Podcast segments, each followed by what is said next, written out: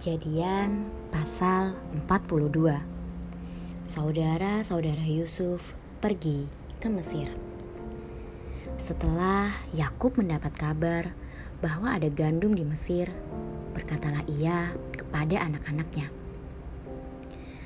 Mengapa kamu berpandang-pandangan saja?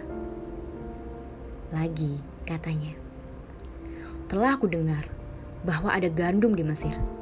Pergilah ke sana dan belilah gandum di sana untuk kita, supaya kita tetap hidup dan jangan mati. Lalu pergilah sepuluh orang saudara Yusuf untuk membeli gandum di Mesir.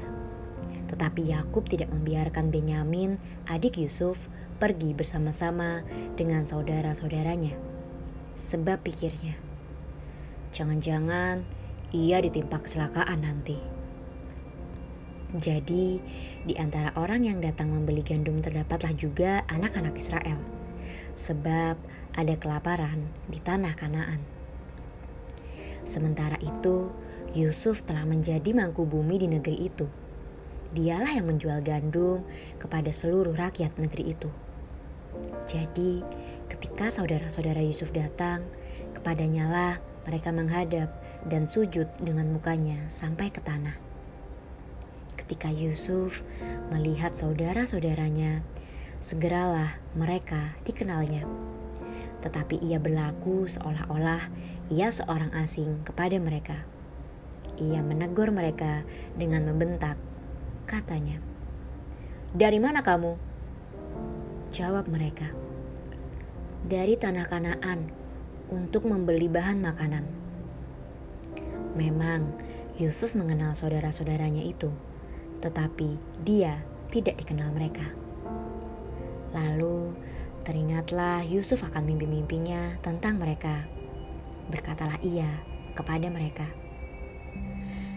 "Kamu ini pengintai, kamu datang untuk melihat-lihat di mana negeri ini tidak dijaga."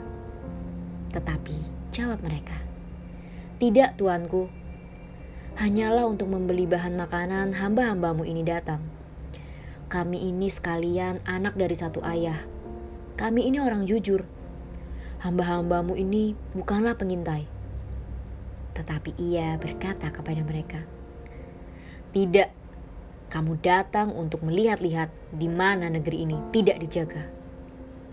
Lalu jawab mereka, Hamba-hambamu ini dua belas orang, kami bersaudara, anak dari satu ayah di tanah Kanaan tetapi yang bungsu sekarang ada pada ayah kami, dan seorang sudah tidak ada lagi. Lalu kata Yusuf kepada mereka, "Sudahlah, seperti telah kukatakan kepadamu tadi, kamu ini pengintai. Dalam hal ini juga kamu harus diuji. Demi hidup Firaun, kamu tidak akan pergi dari sini jika saudaramu yang bungsu itu tidak datang kemari. Suruhlah seorang daripadamu untuk menjemput adikmu itu." Tetapi kamu ini harus tinggal terkurung di sini. Dengan demikian, perkataanmu dapat diuji. Apakah benar? Dan jika tidak, demi hidup Firaun, sungguh-sungguhlah kamu ini pengintai.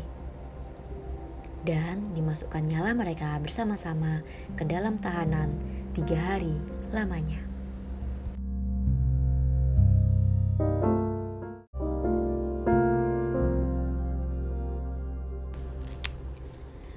Pada hari yang ketiga, berkatalah Yusuf kepada mereka, "Buatlah begini, maka kamu akan tetap hidup. Aku takut akan Allah. Jika kamu orang jujur, biarkanlah dari kamu bersaudara tinggal seorang terkurung dalam rumah tahanan. Tetapi pergilah kamu, bawalah gandum untuk meredakan lapar seisi rumahmu. Tetapi saudaramu yang bungsu itu haruslah kamu bawa kepadaku." Supaya perkataanmu itu ternyata benar dan kamu jangan mati. Demikianlah diperbuat mereka. Mereka berkata seorang kepada yang lain, "Betul-betullah kita menanggung akibat dosa kita terhadap adik kita itu. Bukankah kita melihat bagaimana sesak hatinya ketika ia memohon belas kasihan kepada kita? Tetapi kita tidak mendengarkan permohonannya. Itulah sebabnya kesesakan ini menimpa kita. Lalu Ruben menjawab mereka, Bukankah dahulu kukatakan kepadamu, janganlah kamu berbuat dosa terhadap anak itu. Tetapi kamu tidak mendengarkan perkataanku. Sekarang darahnya dituntut daripada kita. Tetapi mereka tidak tahu bahwa Yusuf mengerti perkataan mereka, sebab mereka memakai seorang juru bahasa. Maka Yusuf mengundurkan diri dari mereka, lalu menangis. Kemudian ia kembali kepada mereka dan berkata-kata dengan mereka. Ia mengambil Simeon dari antara mereka, lalu disuruh belenggu di depan mata mereka. Sesudah itu, Yusuf memerintahkan bahwa tempat gandum mereka akan diisi dengan gandum dan bahwa uang mereka masing-masing akan dikembalikan ke dalam karungnya, serta bekal mereka di jalan akan diberikan kepada mereka. Demikianlah dilakukan orang kepada mereka itu.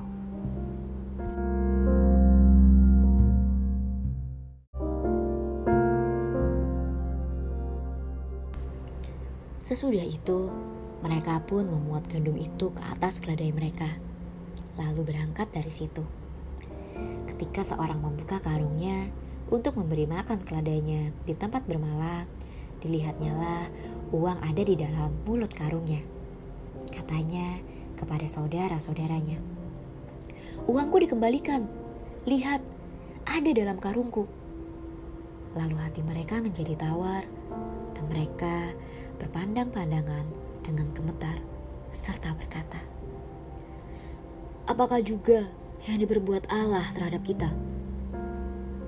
Ketika mereka sampai kepada Yakub, ayah mereka di tanah Kanaan, mereka menceritakan segala sesuatu yang dialaminya. Katanya, orang itu, yakni yang menjadi tuan atas negeri itu, telah menegur kami dengan membentak dan memperlakukan kami sebagai pengintai negeri itu. Tetapi kata kami kepadanya, kami orang jujur kami bukan pengintai.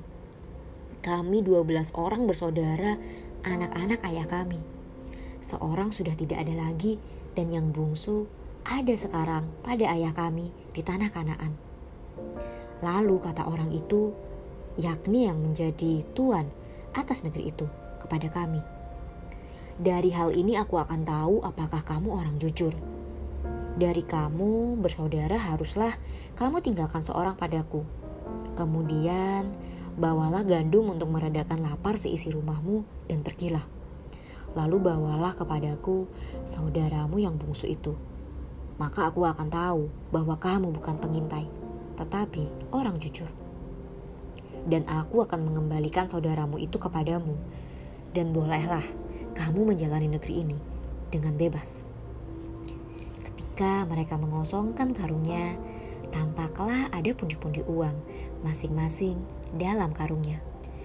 Dan ketika mereka beserta ayah mereka melihat pundi-pundi uang itu, ketakutanlah mereka.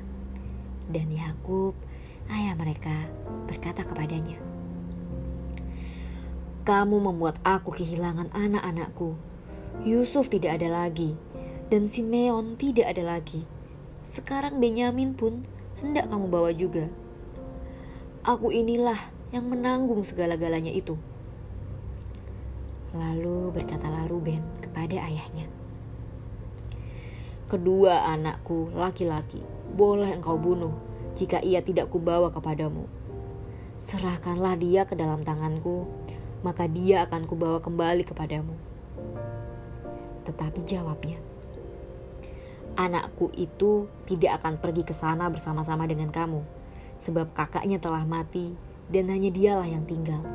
Jika dia ditimpa kecelakaan di jalan yang akan kamu tempuh, maka tentulah kamu akan menyebabkan aku yang ubanan ini turun ke dunia orang mati karena duka cita.